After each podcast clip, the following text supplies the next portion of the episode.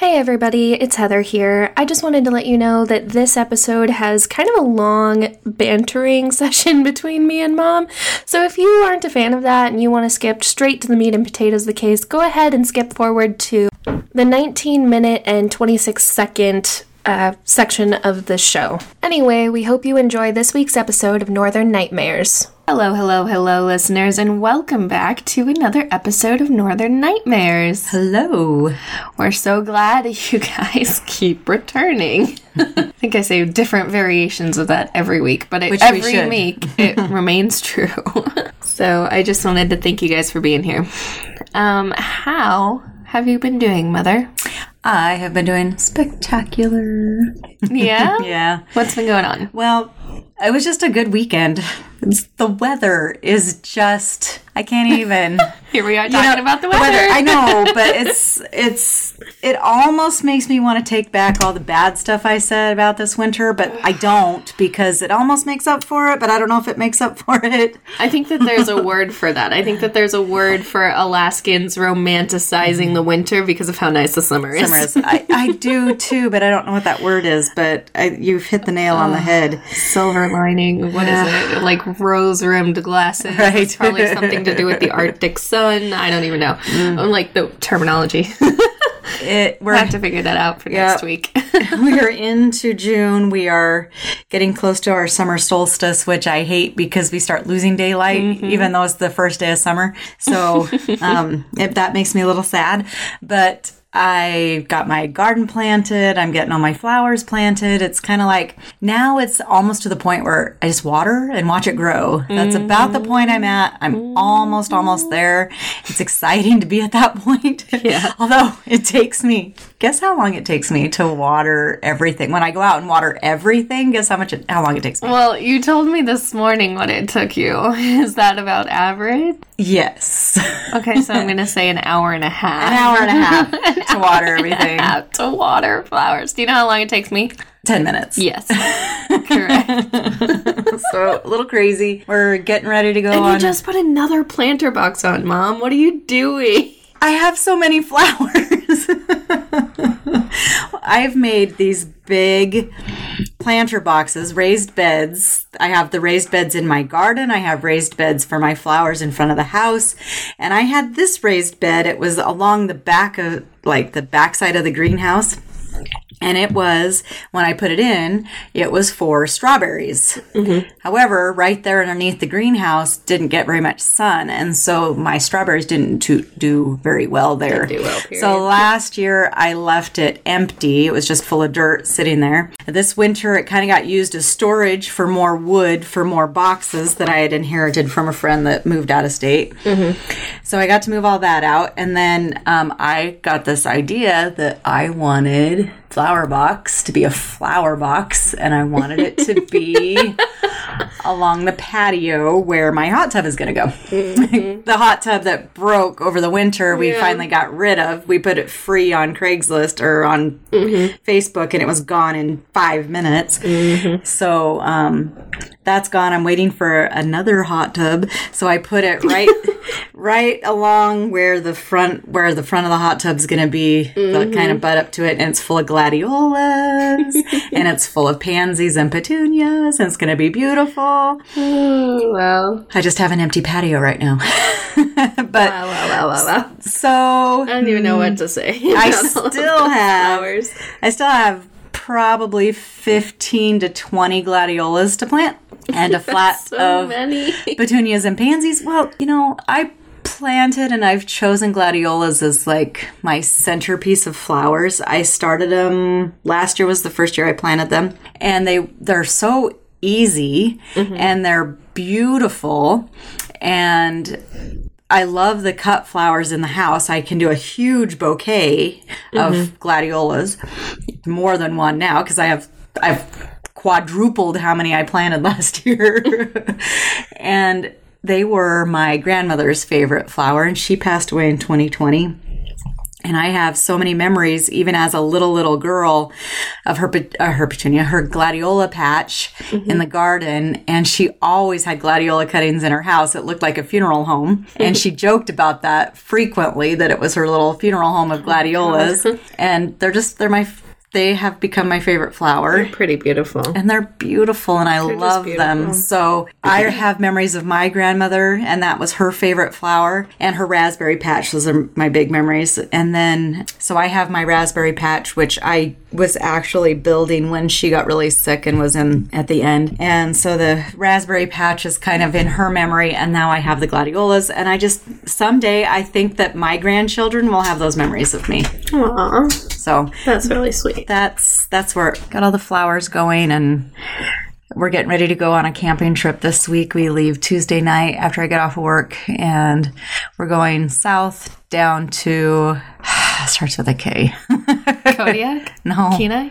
No, it's it's a small little river. Oh my gosh, why can't I think of it? It's down by Kenai. Kasilof. Kasilov. Oh my gosh. Got it. So just south of south of Kenai to mm. Kasilof, and we're gonna do. John booked us on a float trip, drift boat trip, king salmon fishing. Hmm. King salmon is the one I have not caught up here yet, so I'm a little excited about that. Although it's expensive, and I don't eat salmon. Yeah. So it's kind of dang it, but um, Are you saying hello? Good morning, listeners.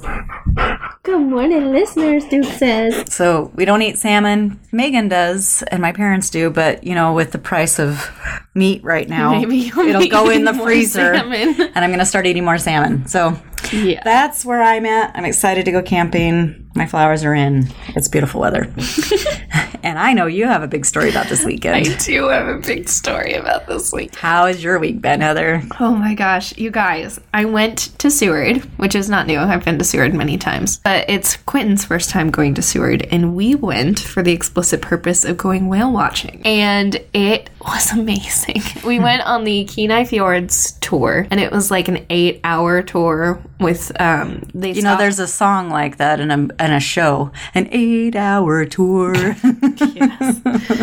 but you came back, so that's good. we definitely came back. And, uh, It was a three hour tour, but whatever. Okay. I think you have no idea what I'm talking about. my time. Gilligan's Island. Oh yes, yes, yes, yes, yes, yes. I, I don't. Yes, okay.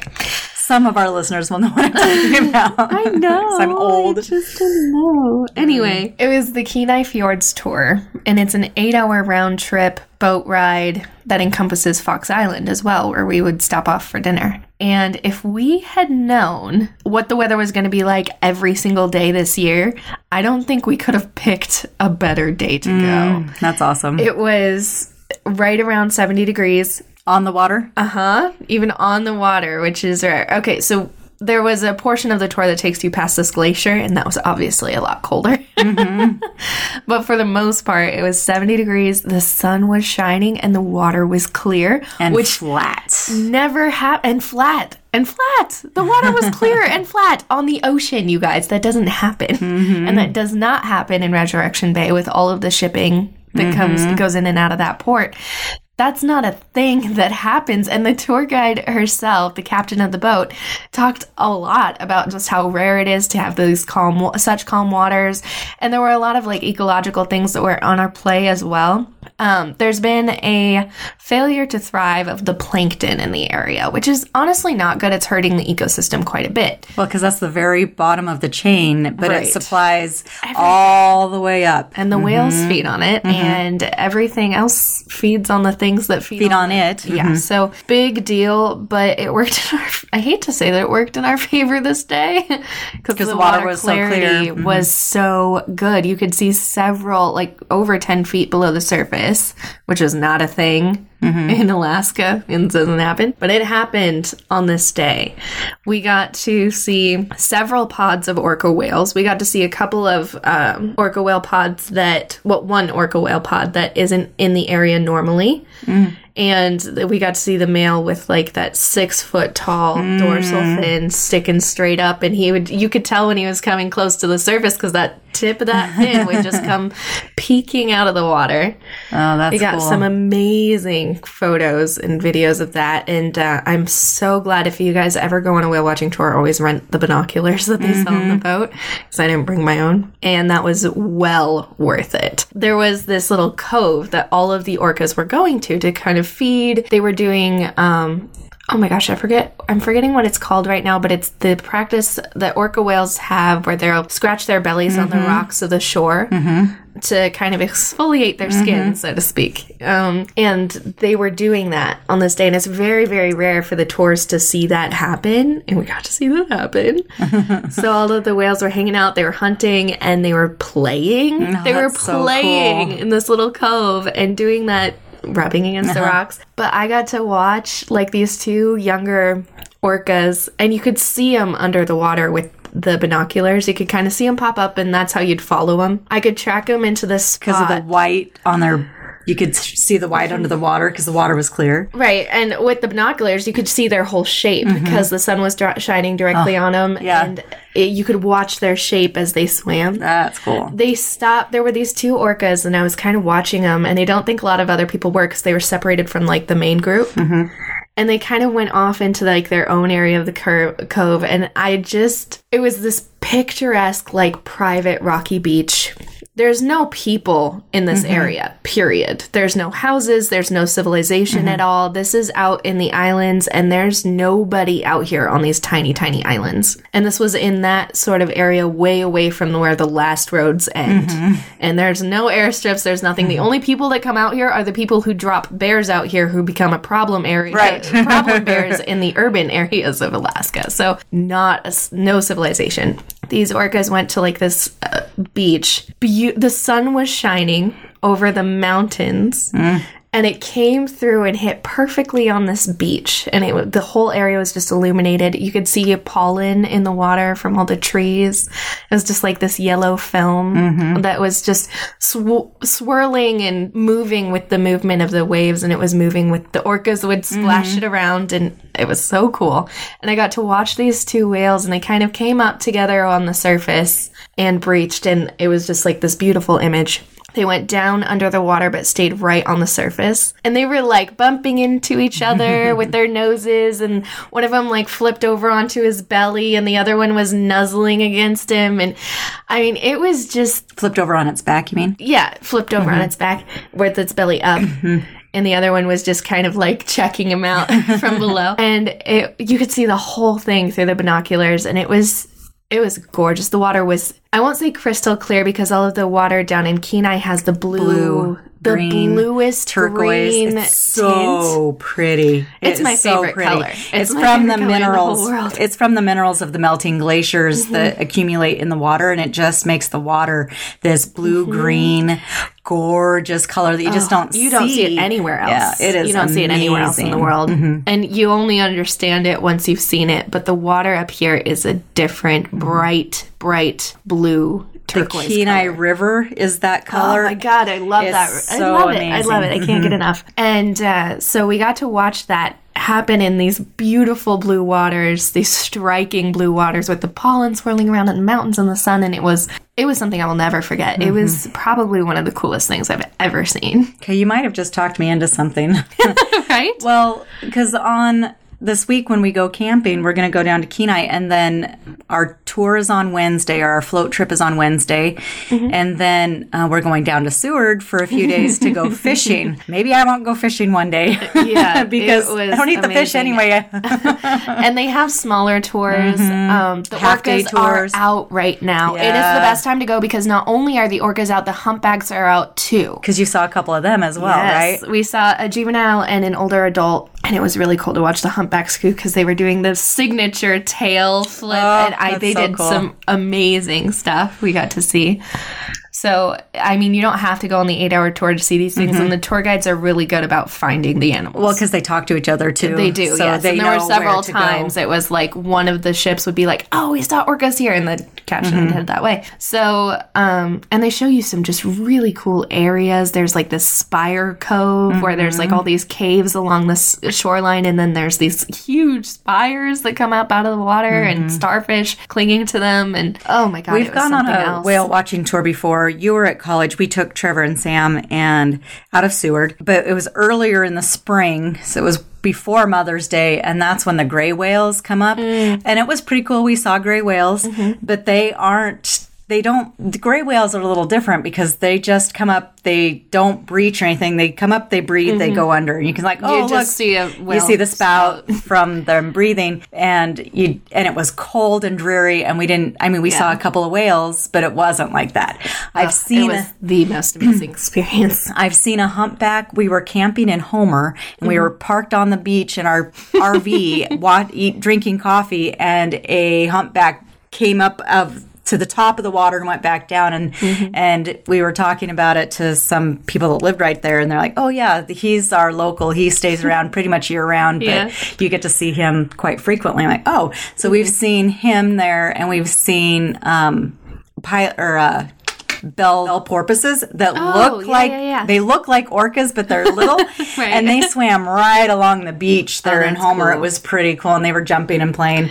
And we've seen them on the bow of our boat too when we've gone out on our whale watching trip, Mm, actually. mm-hmm. And, but I would, I've never seen orcas. Oh my god, it was My- amazing to my watch. Parents my have- high point. They went fishing out of Homer and they had Trevor with them and they were salmon fishing, but the water was rough. They were getting Oh, ready no. to cut their lines and leave Yeah. because the water was so rough. They were halibut fishing. Uh-huh. And they, just as they're getting ready to cut their lines, they're reeling in, they're trying to leave. The orcas came up to the boat, were chasing the lines and It was a big thing, but I've never seen an orca. That's crazy. Mm-hmm. Well, it was it was something. It was really something, and there was something to be said about like you know I've I don't know if you guys have watched the documentary Blackfish on Oh my uh, gosh. Netflix. It's really good. It's, It's kind of really good.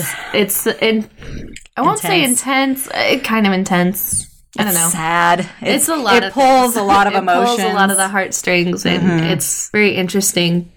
Um, but anyway, it was an entirely different and amazing experience to be able to get into the environment where the animals are instead of seeing them In a captivity. ca- in captivity, mm-hmm. it was entirely different, and seeing them play and the way that they swim and the distances they swim, just on a trip to go get some food or go mm-hmm. scratch up on a beaches. It's like, how can you justify having an animal like that in captivity where they can't, where they're confined in a tank? Like, it's mm-hmm. just, it was kind of. It wasn't, I don't know if I want to use eye opening because I already knew about that and had those feelings, but it was something stronger to experience it, you know, when they're in their natural environment and able to play and watching them and they're just happy. and they're a family unit. Yeah. They aren't lone at all. They No. are a family unit. Right. It- the movie Free Willy. Uh, right. well, I was a little kid when Free Willy came out, but he's in the tank crying, Yeah. Mm-hmm. and the whales are out in the ocean crying. Oh my gosh, that still just rips my heart out. it was he crying for his family, and they're crying for him, and you can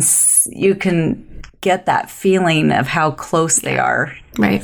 And we got a couple of other really amazing experiences. There's this glacier, a tidal glacier that literally calves off into the water, like you see in documentaries, nature documentaries. And we got to go out and see one, and it had some really cool ice formations on it. And as we were sitting there watching, it was active. It was the most active that the captain had ever seen it. Um, because it was just like calving off left and right. Like every few minutes you'd hear the sound. It sounds like thunder when Wow. these huge pieces of ice break off. And there was one that was huge. It caused the boat to really rock. And this is a massive tour boat. This is not a small, like, little dinghy or Right. anything. This is a big, big boat. I think there were 70 or some odd people on the tour, maybe less. I think it was less. Our our group was small, but it was uh it was crazy. Just crazy things to see and seeing those humpbacks and of course we saw everything too. We saw seals and it was it was May is the perfect May and June are the perfect times to go. You get all the babies too. Mm-hmm. So we saw baby seals, we saw baby otters, we saw pair like mothers with their babies and mm-hmm. baby otters on their mothers' stomachs and we saw one of the friendliest otters who like came up and was like trying to get closer to the boat and he was just flipping one little foot trying to like get closer to the boat and showing off and it was it was something else. It was unreal. That's so cool. Oh yeah. I'm happy for you. And like I said, you might have changed my plans for this week. Well, with that, I think we've kind of droned on for a little while. So let's talk some murder with my mom.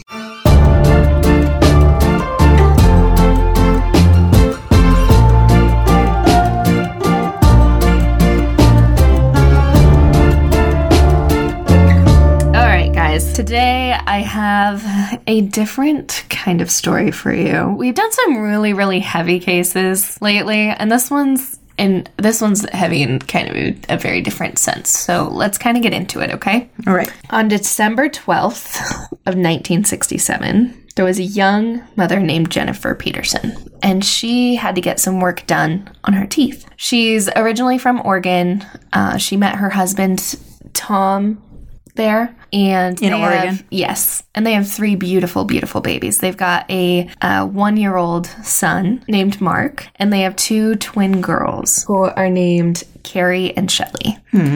And they're the twins are three years old. So they're just little babies. And It's just this really happy little family. And they um, had moved up to Alaska, and Jennifer needed some work done on her teeth. Apparently, her teeth were pretty bad. There had to be several extractions, a lot of cavities filled, and some teeth that were borderline on whether or mm-hmm. not they could be saved. So this was going to take about four hours, and she needed to be put under. And there's only one dentist in Alaska at the time. This is in 1967. Oh, okay. 1967, and there's only one dentist in Alaska at the time who can do it. Okay. And that dentist's name was Dr. Robert Smith. And the only doctor who could do it was this Dr. Robert Smith. So he's a, he's out of Anchorage and he's operating his practice out of Anchorage and she has to go there to get this work done and it's getting to the point where it's like okay I, can't, I really can't put this off anymore. Right. She had been putting it off because she has like a fear of going to the dentist. She mm. she is she, it just makes her uncomfortable. It makes her nervous, and she was really nervous about this mm-hmm. visit, especially having to be put under. But her husband reassures her it's it's going to be okay. People have this done all the time, and you're going to be fine. And I'll be right here waiting when you get out, and it'll be okay. So he drives her to the dentist's office, and he gives her a kiss goodbye, and he drops her off to have her procedure done. And then he heads back home. He's got to give the little baby Mark a bath, And he's just waiting for of the, call to come get her. Right, and this he dropped her off at like around I think it was eight thirty or nine in the morning. She was one of his first patients of the day, and uh, so the hours kind of tick by, and he hasn't really heard anything. But it's a surgery, so Right, he's not takes going to hear time. Mm-hmm. anything. Noon rolls around, and he's like, hmm, "I wonder if she's getting close to being done." So he checks his phone, and he realizes that uh, there's a little bit of. Um, misclarification or unclear He checks his phone, so he checks his checks answering his- machine yeah. of his home and phone. he figures out that it's not working properly. Hmm. The home phone is malfunctioning. It is not receiving, able to receive calls. Oh, no. And so he's like, "Oh crap, she's probably there waiting for me." Right. And I just she hasn't been able to get a hold of me, and she's probably scared. And Mm-hmm. I told her I'd be there. I suck. So he loads up all the kids really quick, and he run. He heads over to the dentist's office. And he gets there and he's like, I'm just going to be there for a minute because she's probably done by now. I'm just going to run in and grab her and we'll leave. Leaves the kids in the car. So he leaves the kids in the car. it's the 60s. It's a different time. yeah, absolutely. And this was just going to be for a few minutes. Mm-hmm. Uh, he didn't want to leave them in there for long at all. So he goes in, and the receptionist tells him the doctor wants to talk to him. And he's like, um, "Okay, is uh, my wife ready to go? Is Right. everything okay?" And he's, she's like, "Oh yeah, yeah, yeah. The doctor just wants to talk." And so he's like, "Okay, um, I have to go get my kids. They're in the car because the receptionist is like, it's going to be a minute." And so he's like, "Okay, I'm going to go get my kids, I guess." So he goes and gets the babies, and he brings them in, and the doctor calls him back into the office. The doctor then tells this young father, Tom Peterson, With three babies in tow. yes, that his wife has died of cardiac arrest on the dentist chair. Oh my gosh. Yep. And he, the doctor, was a total ass about it too. He said that, um, he said something that, he said a lot of things. He said that. And then he told Tom, he goes, this just isn't a good time of year for stuff like this to happen. What? And Tom is like, um, no time of year is a good time of year for this kind of thing to happen. What are you talking about? Like, where is my wife? right. And he won't let him see him. She, he, sh the doctor says that you've got to wait and d- discuss that with the funeral home, What? all of this stuff. And the doctor is like, I have to go. I have other patients. What? Yeah. And this guy is just like, Like, has the body already been removed? I don't know. And I couldn't find clarification on that, but that's what the doctor tells him. Oh my gosh. And Tom has these three little babies that he has to, they're three and one. They don't understand. Uh huh. And they're never gonna, they're not gonna understand for several more years. So he has to figure out something, some way to explain this. And he's just lost his wife and he has no one there for support and he's lost and the dentist isn't answering questions. And it's awful. This is the worst day. And no one was expecting this. She was healthy. She was in her early 20s. She had no history of any issues with anything. She had been put under anesthesia before and had no problems. So the hmm. only eh, health issue she had ever had was high blood pressure when she was pregnant with the twins. Hmm. But that's And it. that, but that was a previous pregnancy. They were three. She'd had another pregnancy since then. right. So she's very healthy. Oh, I'm shaking. That just. Yeah. Oh. That's that's a rough death notification. Mm-hmm. Every that was not ethical. Do you know if they had tried to call and have him come in I don't know. when he couldn't get phone calls? Based on this guy, based We would on have- a dentist. I don't think he did. Right. He was just waiting for the guy to come pick up his wife. Oh my gosh. Yeah.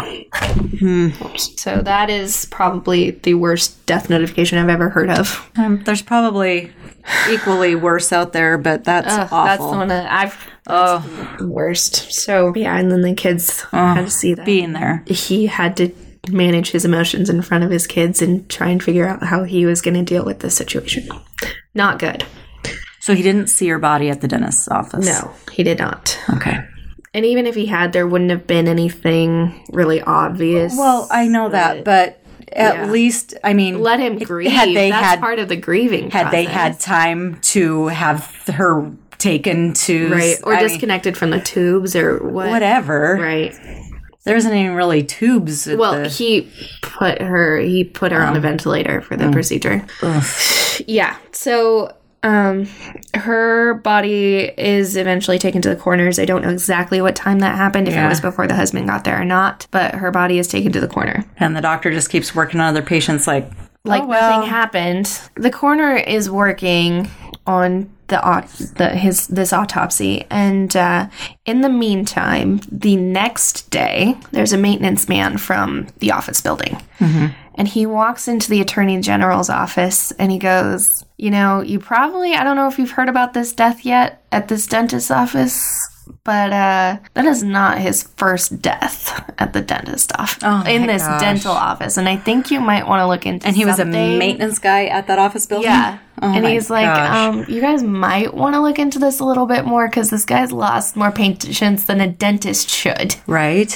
Which a dentist shouldn't lose patients. Well, he's the only one performing oral surgery, so I don't know. Well, they shouldn't be losing patients. Something's be- wrong. Right. Something is wrong with either the questions that they're asking Mm-hmm. before this anesthesia or something's wrong. Or he doesn't. He's not an anesthesiologist. There's there are people that are paid buku bucks to be yeah, anesthesiologists there are.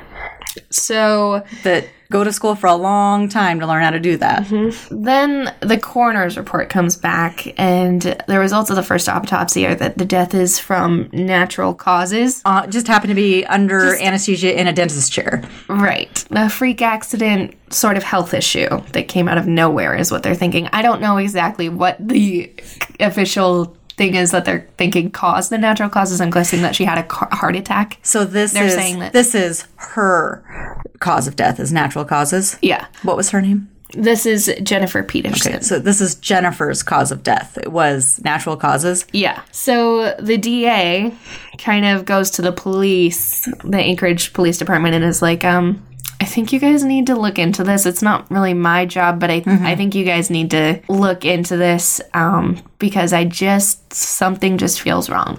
You just got a bad feeling.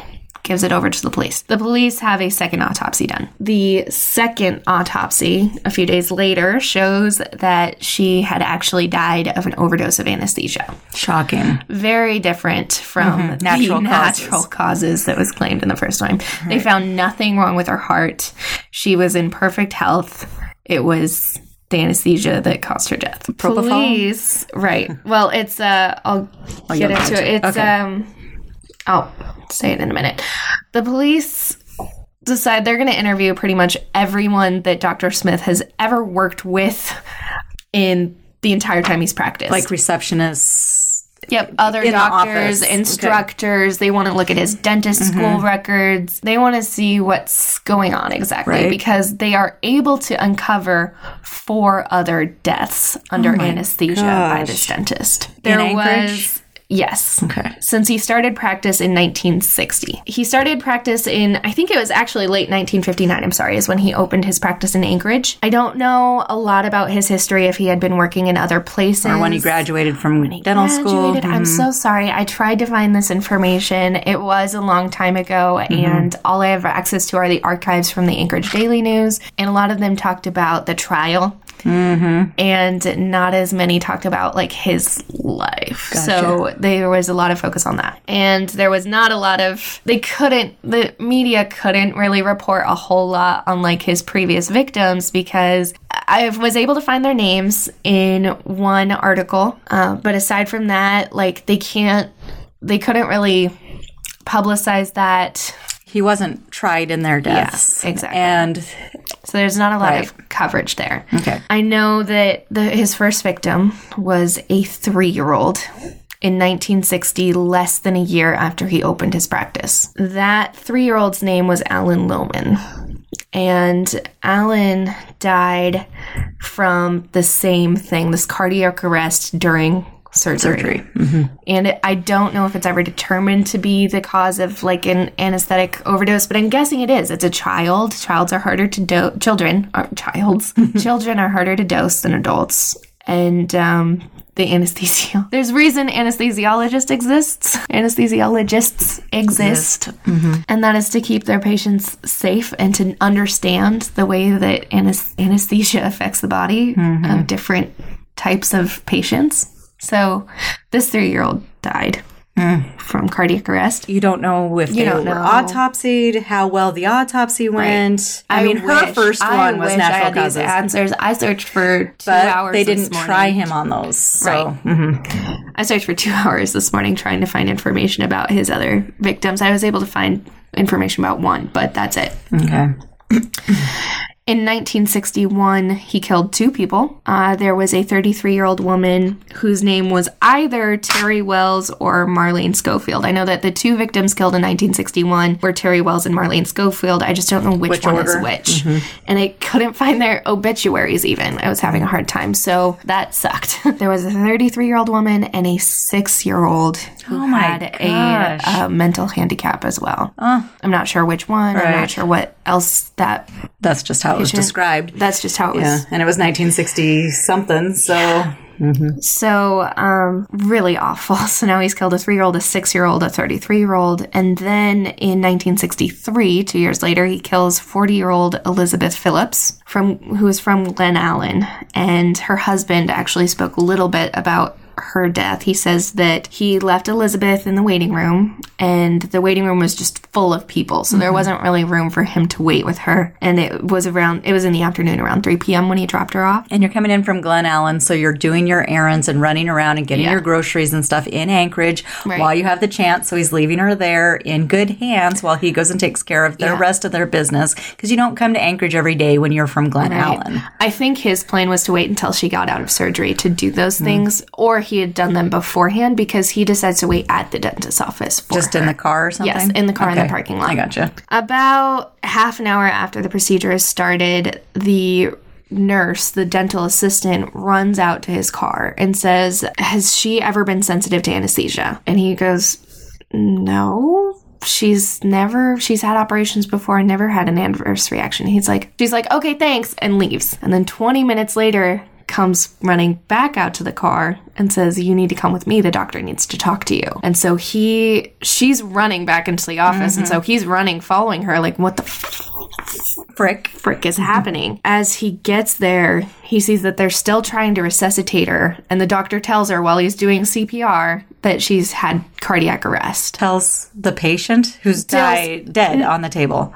Tells the, The receptionist. Oh, you said he told told her. Sorry, I'm sorry. Okay.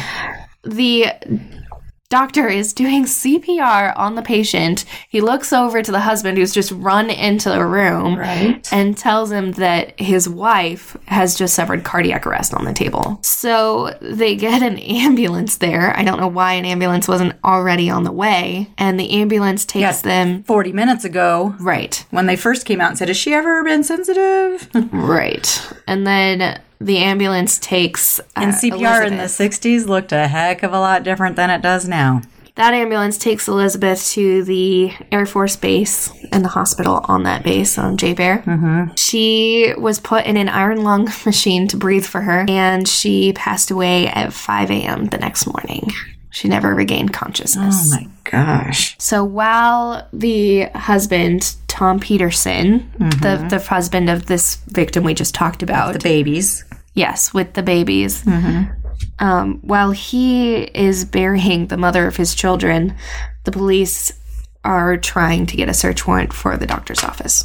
The police are trying to get a warrant for the doctor's office. A search warrant. Mm-hmm. Mm-hmm. And they're working on it. They're still like in the investigative phase. They're doing what they can, but they're like, okay, something is going on here because he's killed five people in seven years. So that's not good. Eventually, troopers are able to get a warrant and they head on over to the dentist's office to serve said warrant. And this is why people have fear of dentists. My Right. goodness. No kidding.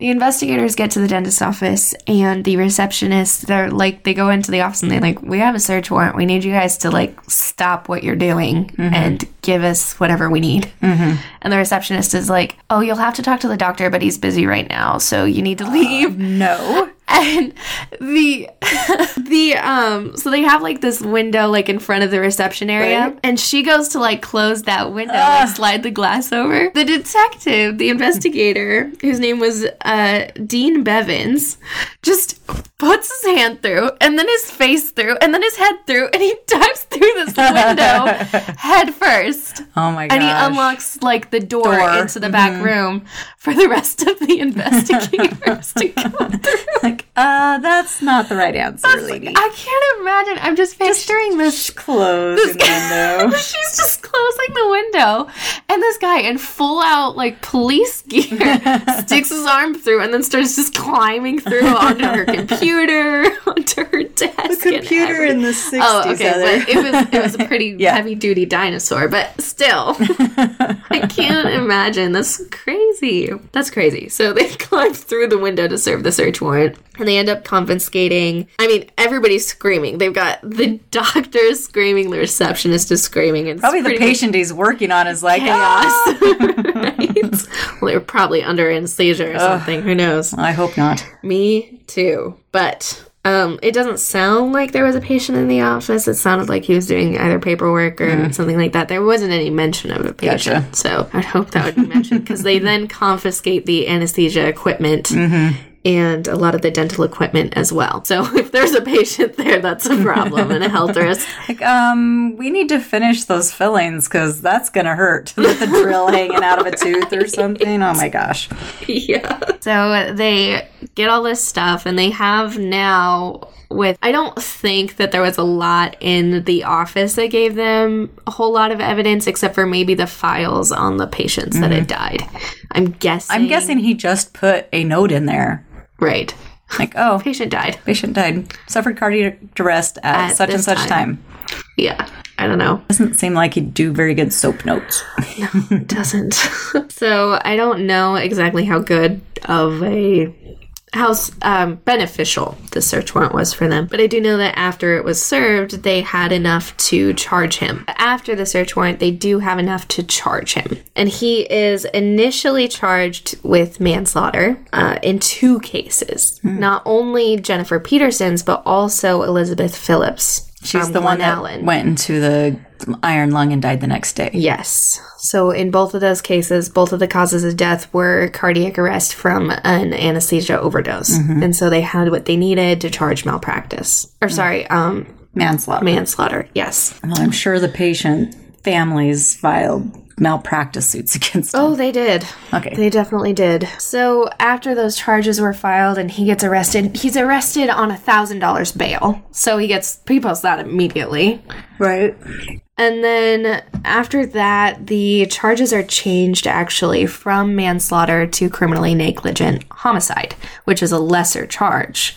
The difference between the two, the only difference is the amount of awareness you have of the risks that you're taking. So in manslaughter, you cause a person's death by doing something that you know could have caused their death. Okay. In criminally negligent homicide, you're doing something that causes a death, but you didn't know that it could possibly cause their death. Which to me, manslaughter makes a lot more sense because He was he a doctor. would have known. he knows the risks. Yeah, he would You're doing a risky thing by putting people under anesthesia. There's a risk to every surgery. Yes, exactly. And they also charge him with assault and battery. They don't I think that he'll get brought up on those because they're thinking that the most applicable charge is criminally negligent homicide, brought down from manslaughter for whatever reason. I think they should have gone with manslaughter, but I don't think it would have mattered ultimately too much. Anyway, so those are the charges against him. Um, he's released on bond, bond, but he's kind of his license is suspended at the time while the trial is happening until he can make a decision. The dental board or the board of dentistry or whatever they're called for the state of Alaska is uh, very heavily involved in this trial because the trial's ruling is going to determine what happens to his licensing. But they can only affect the state of Alaska. Right. So if he were to get his license revoked, he could practice in any other state. Right. Yeah. It would have to be like permanently revoked on like a large scale for him mm-hmm. to not be able to practice dentistry anymore. And they're not thinking that this is going to happen. Oh, jeez. Look out, world. Here Yeah. it comes. During the trial, the whole defense's argument is they're trying to, like, it's pretty obviously that she died. It's pretty obvious that she died of an anesthesia overdose. So they're mm-hmm. trying to convince the jury that this is like medical, underlying medical conditions, that mm-hmm. this is no way this could have been anticipated. It shouldn't have happened and it was a freak accident, is what the defense is going for. And the prosecution is just trying to convince the jury that he knew the risks. This is the fifth time it's happened to him, but I'm guessing they weren't able to bring the They other can't. It's uh, what's it cases. called? Um, prejudicial. yes, prejudicial information. So they can't talk about the previous cases. And he's just on trial for Jennifer Jennifer and, and Elizabeth. Okay. Mm-hmm. Yes. Over the course of the trial, the full story of what happened to Jennifer comes out. I don't have the full story of what happened to Elizabeth, but I do on Jennifer's case. I'm going to get mad, aren't I? Yeah, you're gonna get. Just prepare yourself. Jennifer comes into the office. She kisses her husband goodbye. Is taken back to the exam room by the receptionist. The uh, dental assistant then comes in, asks about her health history, asks about her anesthesia history, asks about any medication complications or anything like that. Usually gets blood pressure, weight. She does take a blood pressure and gets some new x rays. Then the doctor shows up and he puts her out with two separate medications. There's an injection of Seconal. Succinil. Sexanol? Well, it wasn't spelled like that. It was S E C O N A L. Hmm. the- Which is the brand name. So Okay. it's probably that's the generic name. And Brevital is the other brand name medication that was given to her. Hang on just a second, because I bet they're generic now. I just want to know what they are. Mm-hmm. Seconal is a barbiturate. And Brevital. Methohexital. Brevital puts him to sleep, and Seconal is the Oh, barbiturate. barbital. Gotcha. Yeah. Okay. So it's like propofol. Yeah. okay. As Dr. Smith puts Jennifer out and under using those injections, he then hooks her up to a ventilator. So that involves putting a tube down her throat to breathe for her. The ventilator mixes oxygen with anesthetic that's been va- vaporized. Okay. So it's going, there's additional anesthetic mm-hmm. being put, pumped into her body continuously, Continuously. through her lungs. And it's being absorbed there in her lungs. Mm-hmm. After he gets her all set up, another patient comes into the office at about 10 o'clock. So he leaves her there connected to the ventilator and he goes and hooks up the second patient to the to a ventilator. Oh, they're going under two. Uh-huh. Oh my god. and they're going under simultaneously. two patients under at the same time. Reckless. Yes. And he doesn't have an anesthesiologist. Right. He's, He's doing, doing it himself. He prefers it that way, is what he tells everybody. I prefer it to do it that way. That's how I've always done it. Well, he doesn't want to pay an anesthesiologist. So he, oh, this guy, he hooks up the other patient and he comes back to Jennifer's room and he realizes that her lips are blue. So, but she's, she's breathing and her Uh-huh, heart but is not getting beating, but not getting enough oxygen. So he unplugs the ventilator. He uses the ventilator's like oxygen vent Mm-hmm. To hook it up, supplemental oxygen to a little rubber inflatable bag you've seen on medical shows all the Yes. time. And he squeeze the bag. Yep, he squeezes the bag to push oxygen into her lungs. The problem is that the oxygen that is being pumped into the bag and therefore into her body also contains more anesthetic. Oh my gosh. It's already been mixed with the vaporized anesthetic. So he's pumping more anesthetic into her body.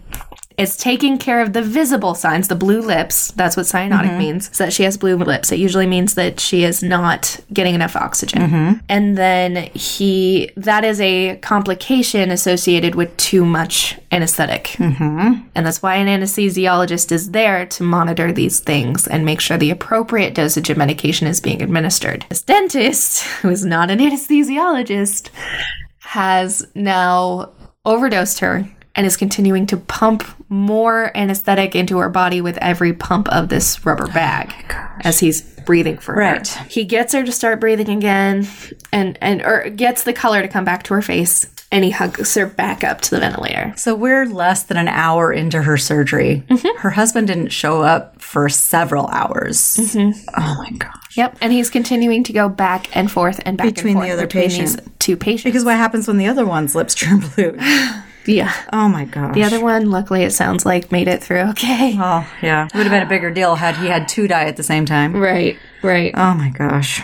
But he'll regularly do stuff like this and have patients back to back or Obviously. this at the same time. This was not a concern for him. Mm-hmm. He gets her back to where she's like got color back into her face and he's jumping back and forth. Jennifer gets blue lips again. And so he does the same thing. He unhooks her from the vent, he puts the oxygen Quote unquote oxygen, oxygen. with more anesthetic and he pumps it up to the bag and he pumps her up again and the blue lips go away but she's now given another big old dose of, Of anesthesia. Mm-hmm. and then he goes back and works on the other patient for a bit and comes back and it's happened again the third time that she has been has become cyanotic, that her lips have become blue. When he hooks up the bag and tries to use it to breathe for her, she then her heart stops beating. She goes into cardiac arrest. He never had her on an IV, so when he goes to inject the life-saving saving uh, resuscitation medication, Like epinephrine or anything else. Mm-hmm. Epinephrine, right? He cannot access. He has no. IV access, and her heart has stopped beating, which means there's no more blood flowing through her veins, which means her veins have collapsed. So there's no way he's going to be able to get an accurate injection into her veins. Unless this is like a Pulp Fiction moment where they have the big 10 inch needle and shove it into her heart. no, that did not happen. Oh. So he tries to inject her. He fails. He does not get it into her vein at all. So he has, and that's all the epinephrine he has on hand. One dose. One dose. So he has his dental assistant run to a medical office in the same building and buy more anesthetic. Or sorry, more, epinephrine. More anesthesia. No. Oh my god, no, No. more anesthesia. No epinephrine. He That doesn't take time at all. no. So this whole time he's doing CPR on a dentist chair, which is not the appropriate Ideal. surface to do CPR on. Period, because it's too soft and it's you're not able to get good chest Put her compression. on the floor. Yep. What did CPR look like in 1967? Well, whatever it looked like, he did that wrong did it too. wrong. um, he was not based on the bruises that were on her chest, on her body. They could tell he was not compressing her heart adequately at all. So he was doing it wrong in the wrong place on her chest. And uh, by this point, it's been like several hours into the surgery. The um, the the not receptionist, the nurse comes back with more anes- with more ep- epinephrine. Not is she a nurse or is she a dental assistant? dental assistant. Hygienist. Yeah, basically. He doesn't want to pay for the good people, mom. So he doesn't. And he has less qualified people do it. I'm not saying dental hygienists or No, assistants they're perfectly There's nothing wrong. They're qualified to do the job that they're paid to do. They are This not is outside their scope of Yes, practice. yes. Is the issue. And so she comes back. She has more drugs to help getting her st- heart to start beating again, and they're not working. Then the he has his receptionist call a doctor who is in the building. There's a like medical practice Not- in the building. Not not an 911. ambulance. There probably a- wasn't 911, but Well- an ambulance. Not an ambulance, no hospital, no emergency physician, nothing. He Another calls doctor. a Family family practice. practice physician who's in the same building, and the receptionist calls that doctor's receptionist and says, "Hey, um, Probably where she just got the epinephrine." right? If this doctor has a minute, we need him over here." If he has a minute. the doctor's at lunch and so is like the medical assistant for that mm-hmm. office they're at lunch and the receptionist doesn't tell him it's emergency or anything like that just says okay well have him come over when he's back he was probably sitting in his office eating lunch at his desk. probably We'll never know. about a half an hour later He comes in. About a half hour later the receptionist for the dentist's office calls the receptionist for the doctor's office again and says okay this is actually an emergency we do need him here as quickly as possible Half an hour later. So then the doctor, it's Dr. Maxwell, comes over. And Dr. Maxwell comes into this scene. Oh my gosh, there's probably medication all over the floor. There's like things everywhere. And, she's still in the she's chair. this chair. He tries to find a pulse and he can't. Her skin is cold. of and uh, he gets an echocardiogram From from his, His office, office. and brings it over no heart rhythm. and they cannot find a heart rhythm. And he says, Okay, is it better for he looks at the dentist and he says, Okay, is it better for your practice if she is pronounced here or at a hospital? And the dentist said, Well, she died here, it's gotta be here. So he's like, She's she's, She's gone, gone. And, and he pronounces her dead. Mom's mad. Yeah. Mom is mad. And it wasn't long after that that the husband comes. My heart is broken for him and his family. Yeah. And to hear this come out at trial, I can't imagine how devastating that would have been. I would have been a sobbing heap in the corner, like inconsolable. Yeah, I'd have to At- be removed from the courtroom. Yep. No, that. Uh, yeah, I don't know if I'd be a sobbing heap or it would just be tears of pure rage. right, right. Yeah. So, um, she was pronounced dead officially at 1:47 p.m. and I think it was about two that the husband showed up. But she had been gone long before that, before she was pronounced dead. I'm ready to get really, really, really mad. I'm gonna get mad again. Oh yeah. This isn't bad enough. The judge hears this, the jury hears this. The charge on the table is criminally negligent homicide, which has a max sentence of 10 years. Or, sorry, a statute of limitations of 10 years. The max sentence is less than that. They find him not guilty on criminally negligent homicide charges and guilty of assault and battery. Dr. Maxwell, the one who came in and pronounced her dead, he said that he was shocked by that. I mean, you can get assault and battery for touching a patient without their Right, consent if you're a doctor. You can get assault and battery for giving uh, an IV site, just for poking them with a needle and not having their consent. This guy, Dr. Maxwell said that he this patient was not properly informed of the risks of the surgery. She was not properly informed about the anesthesia Mm-hmm. That's why they could get the And assault. This went wrong. This went so wrong. And Everything about it was wrong. no way that he should have just gotten assault and battery. Like that's the least thing. And he was a witness to the moment. Right. And his office was a witness He was to when they were showing up to get the epinephrine because they were out.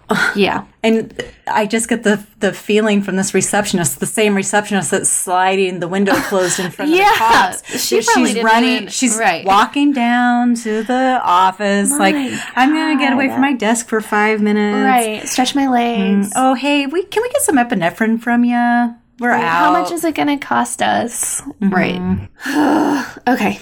So, after all of this, hearing all of this, the judge gives this man a six month suspended sentence with no jail time and five years of probation. His dentistry license is suspended only in the state of Alaska for a grand total of five years before it is reinstated and he is able to practice for another, like, I think it was like another few years before it was permanently revoked. Yep. When Dr. Smith was asked about why he didn't have an anesthesiologist, and, and some of his staff was asked this question as well, the consensus was that he didn't want to have to pay them. Mm-hmm. He did not want to have to pay them. His goal was to make a million dollars and move out of Alaska as fast as possible. That was his goal. Wow. Like from the time he opened his mm-hmm. practice, he wanted to make a million dollars and get out. Yeah. so the attorney general a guy by the name of Edgar Boyko said quote Smith will not practice medicine in Alaska anymore justice has been served Justice has been served Justice because has he been won't served, he says. for five years. Right. The judge, when asked what the hell, why did this happen like this, the judge said that it was more important that we got him his license revoked. It's more important that we got him out of practice than it is that we actually imprison him, because this guy isn't intentionally doing this. The the attitude was there's no harm. Mm-hmm. It was an accident. It was a horrible, horrible It accident. It was not the amount of absolute blunders. and negligence. Yep. And then is when this nurse comes forward. And malpractice. yeah. And then one of his prior nurses came forward. And that After the trial or during the trial? this was to the media. This was like I don't know if it was during or after, but it was to the media at some point. This whole storm was raging. Mm-hmm. And I found an article about what this nurse had to say. There was a previous, I don't even know if she was a nurse. No, sorry, she wasn't. She was an assistant. She was a dental assistant. She had never had any like formal training, but Mm-hmm. had had like informal training at the hands of the dentist. So she was qualified. She'd worked in several dentist offices before. This woman was a woman by the name of Tarwanda Stoller. She said that Dr. Smith's hygiene practices were non existent. She said that often he would put patients under anesthesia and then eat his breakfast and like he'd put like half-eaten donuts like on his their patient's chest. or his coffee he'd set on their chest While he was working on them.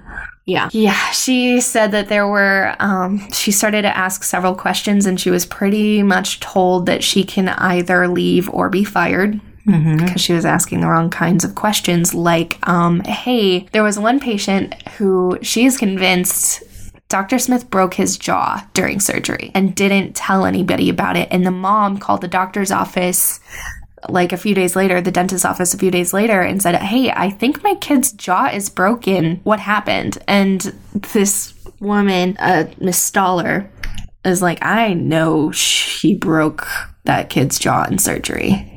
I know it. Mm-hmm. Between the like devices used and everything, it's not And the pressure and the whatever he was doing. Mm-hmm. but he broke their jaw. There was another patient who started. so the mom called and said, Hey, I think you broke my kid's jaw. What was the doctor's response? I don't know what the Oh. doctor's response is because uh, Tarwanda Stoller was not in the room, Mm. couldn't tell us. So I don't know. But um, there were 36 patients who had fallen incredibly ill after being put under anesthesia. Well, he's probably office. going from patient to patient and like using the same tools would be my guess. Like if he's Mm. right. got two under at the same time and he's going back and forth, he's like got this drill in his hand and he walks over.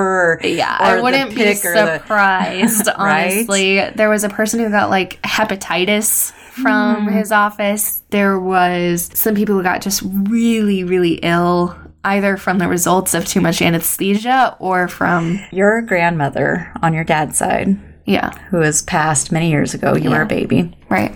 She got hepatitis from a dentist office. Oh my God. She had to have a liver transplant.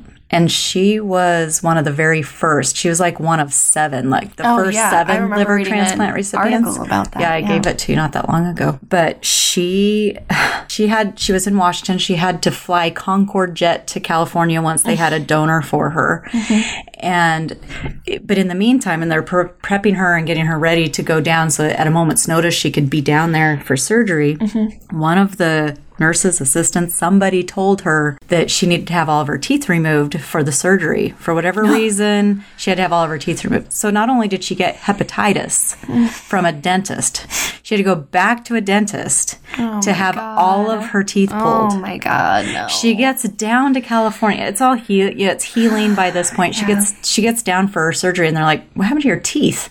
well, somebody told me I had to get them pulled. I'm like, no. Oh my didn't." god. Yeah, Did this guy go to California after this? I know. I know. Oh my god. So, just a side note. Sad. It you know that was Unfortunately, it happens. right. That was shouldn't. probably in the 80s when your grandmother got that. So not only So somebody are got all of these hepatitis. people are getting ill like left and right. Whether it's from there were several lawsuits about people who had fallen ill um, after having one of his procedures.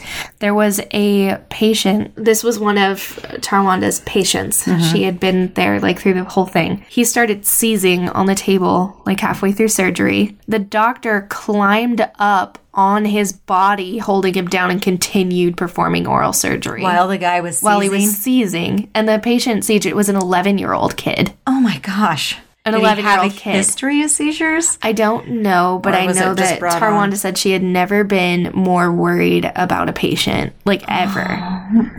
Heartbreaking. yeah. And uh, she watched this guy just get battered by this dentist while he's having a seizure, and it lasted a long time, like probably longer than a seizure should. She she said an exact time, but I didn't write it down. Uh-huh. But it was A long seizure. a long one, and he just Like, climbed can we use some. Ativan or something get the seizure No, over? I'm just gonna climb on top of him and. Well, I'm sure he uh, probably didn't have it in his emergency kit. no. There were patients, she said she would be really worried about patients because they'd leave not looking quite right. They'd leave like looking stoned or, or just looking really Disoriented disoriented, or- looking really drunk, like ha- having memory and concentration issues. And she's like, I really don't know if they're okay. Which can happen with anesthesia and the Yeah. medications afterwards. You can, I mean, you Yeah. see YouTube Yeah, videos all the of- time of people coming out of anesthesia from the Right. dentist. Wisdom teeth Yeah. removals and things. But with his history, it's like a little, uh, little weird. She said this was nothing like any other dentist over office she had ever worked in. Mm-hmm. Between the practices and everything, the patients weren't told when something bad would happen. The seizure kid wasn't told he had had a seizure. Nobody was told, not his not his parents either. Mm. Wow. And they of course weren't told about the fact that he was climbing on top of patients, or that he was o- operating on multiple patients at one time, or that there was, was no eating his lunch on their chest. that he was eating lunch on their chest. Yeah, but this guy, this Wow. guy gets caught charged with criminally negligent homicide and then doesn't even get convicted of it. fantastic. Yeah, very. That, you guys, I mean, he, I, I don't want to forget about the five people that he did kill. I have a question. Yeah. You said that his license was suspended, Yeah. but then it was reinstated, or did they? I- sus- there's a they permanently bit- revoke it. There's a little bit of confusion. I know it was permanently revoked in 1979. I know that his trial happened, I think it started in 77, and I know it was suspended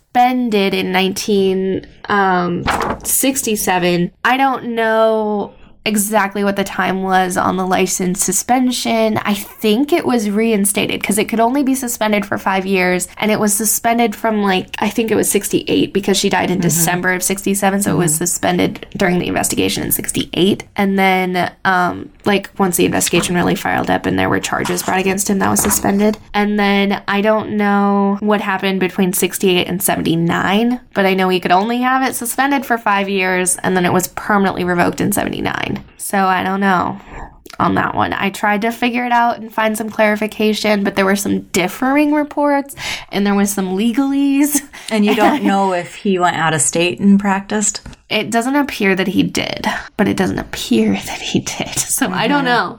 I don't know. Mm-hmm. And it's a I can't Pretty say. common name to try to look up licensing in other exactly. I was running into that issue as well, and the fact that it happened so long ago. The only Mm-hmm. newspapers I could find that had any coverage of it were all archived. Mm-hmm. Research was a little tough, and I'll admit fully to that. You'll have all of the sources down below Mm-hmm. as always. But I mean, he killed two kids under ten. He injured countless others, Mm-hmm. And he killed three other people in addition to that. I mean, this was this is rough. And I mm-hmm. cannot believe he didn't serve a single day in jail. Had the jury known about the other deaths, he may have, or had they investigated him sooner, Right? If there had been more or more investigation on the previous deaths. But I'm sure, you know, there's Right. cremation and everything else. And if the autopsies weren't looking for it mm-hmm. and nobody was raising the flag until the maintenance man at the dental office calls up the DA, Right. Exactly.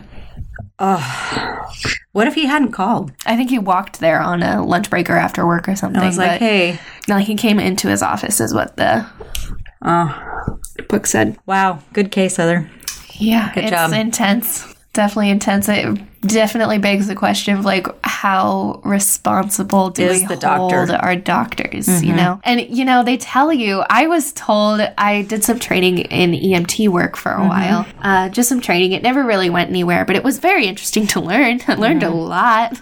we're told we were told like from the first day about consent, and about how important that is. And our instructor was kind of trying to scare us. He was like, "I've heard of people who have gone to jail for not going over consent properly, for mm-hmm. not telling their patients exactly what they're doing, every single thing that they're doing." Mm-hmm. There was a, even if you're trying to help them, like that. I think there was a doctor who was, or an EMT or something, who was put in jail for. This is a story they told us. I don't know any names or dates or mm-hmm. how true it is, Right. but we were told that there was this EMT who was put in jail because he put a cast on a person without their consent, or put a splint, not even a cast, a, a splint on it on his this person without their consent. And they had like a very obviously broken leg. Uh-huh. Well, So- I know that there's also good Samaritan laws, but that's after the person is Yeah, that out, only applies to people who are not able to give consent. Well, no, Good Samaritan laws only apply to people who are not in the healthcare professions. Oh, it can be. You can still be in the healthcare profession. Well, who if are I walk by, okay, if, you're you not did. in the But duty, I mean, if you are not in, if you are not in The practice. working, if you are not mm-hmm. earning money for helping people, you cannot I- rely on Good Samaritan laws. I could if I can if I'm not on the clock. Right, if you're not on the clock, that's what I'm saying. Yes. If you have to be being paid Yeah. to be there in order for Good Samaritan laws to not apply. But this guy was And there is a the thing of so I mean, implied consent when they are unconscious when they're or unconscious, unable. yes, there is that. Yes. So even giving vaccines, the I ask I every time I ask two questions. The first one is have you ever passed out giving blood or getting a shot? Yeah. And the other one is have you ever needed an an EpiPen for any allergic reaction ever? Mm-hmm. Depend, you know, that constitutes what happens after the Yeah. shot. But then it's like, and if you were to have any of these, am I do you give me consent to, save treat you. you? And I have to check a box on the form that says that I got consent. And they're like, well, what if I said no? I said, well, I'd wait till you passed out and then I'd work on you anyway. Right. I don't think she was even given that. about like, do I have permission to try and save you? Because that was a mm-hmm. big point in the trial was like he didn't have permission, explicit permission from her to work on her, like in the event that she had complications. Ew, Well, that would be the assault part because he was treating her, but it, but the, it should also take into account that he wasn't treating her properly. if you're doing right. it You by do it standard right. operating procedures or by the book for how to resuscitate somebody when this happens or this happens, right. then there should be some medium of of coverage of not being malpractice, not being assault mm-hmm. if you're following some sort of practice guidelines. Right, which I mean, this guy, I think he thought he was resuscitating her properly, but he made so many mistakes in the process of it. It's like the it wasn't even it didn't even help. You know what I mean? That's that's quite the Quite a argument. case. Mm-hmm. Quite a case. Yeah. So I hope that we gave you something to think about today. Nothing oh. else. Yeah, don't be afraid to go to your dentist. Uh, question mark. Make sure you're vetting your medical medical professionals. I guess. yes. Oh my god. Wow. Anyway, yikes. I hate to. We thank you guys for listening, and we hope that you enjoyed today's episode. Don't forget to rate and review us on whatever platform you're listening to us on. Oh, yeah. Don't forget to check out our Patreon page and Yes. Um, We've had some really sweet feedback lately and just mm-hmm. really kind. We got a new patron recently, and she's just the bomb. I mean, shout out to Lorinda. Shout out to all our patrons. we love you guys. Uh, but yeah, it starts out at $5 a month and you get two extra bonus episodes per At month. least. I mean, we give a full length episode from a different country usually. Um, but they're all about cases that you probably haven't heard of. And they're full length. They're covered by me, just like these. And uh, there's a bunch in our back catalog right now. So go and take a listen. And um, we also do once a month an Alaskana episode where we talk about some events and circumstances and things that are uniquely Alaskan. We talk that about aren't that for a crime related and it's Yeah, it's a fun little, uh, and breather. lighthearted and we get to be ourselves a little bit more and laugh Right. a little bit and Yes. Yeah, I think that uh, Crime Junkie calls them palate cleansers. and That's kind of what this is. It's sort of an Alaskan palate cleanser. So if you're interested in that at all, go ahead and check us out. Links are all in the description below. And we hope you have an excellent week. We hope that you soak up some of that sunshine. and vitamin D. Oh, yeah. have a great week, guys. Bye.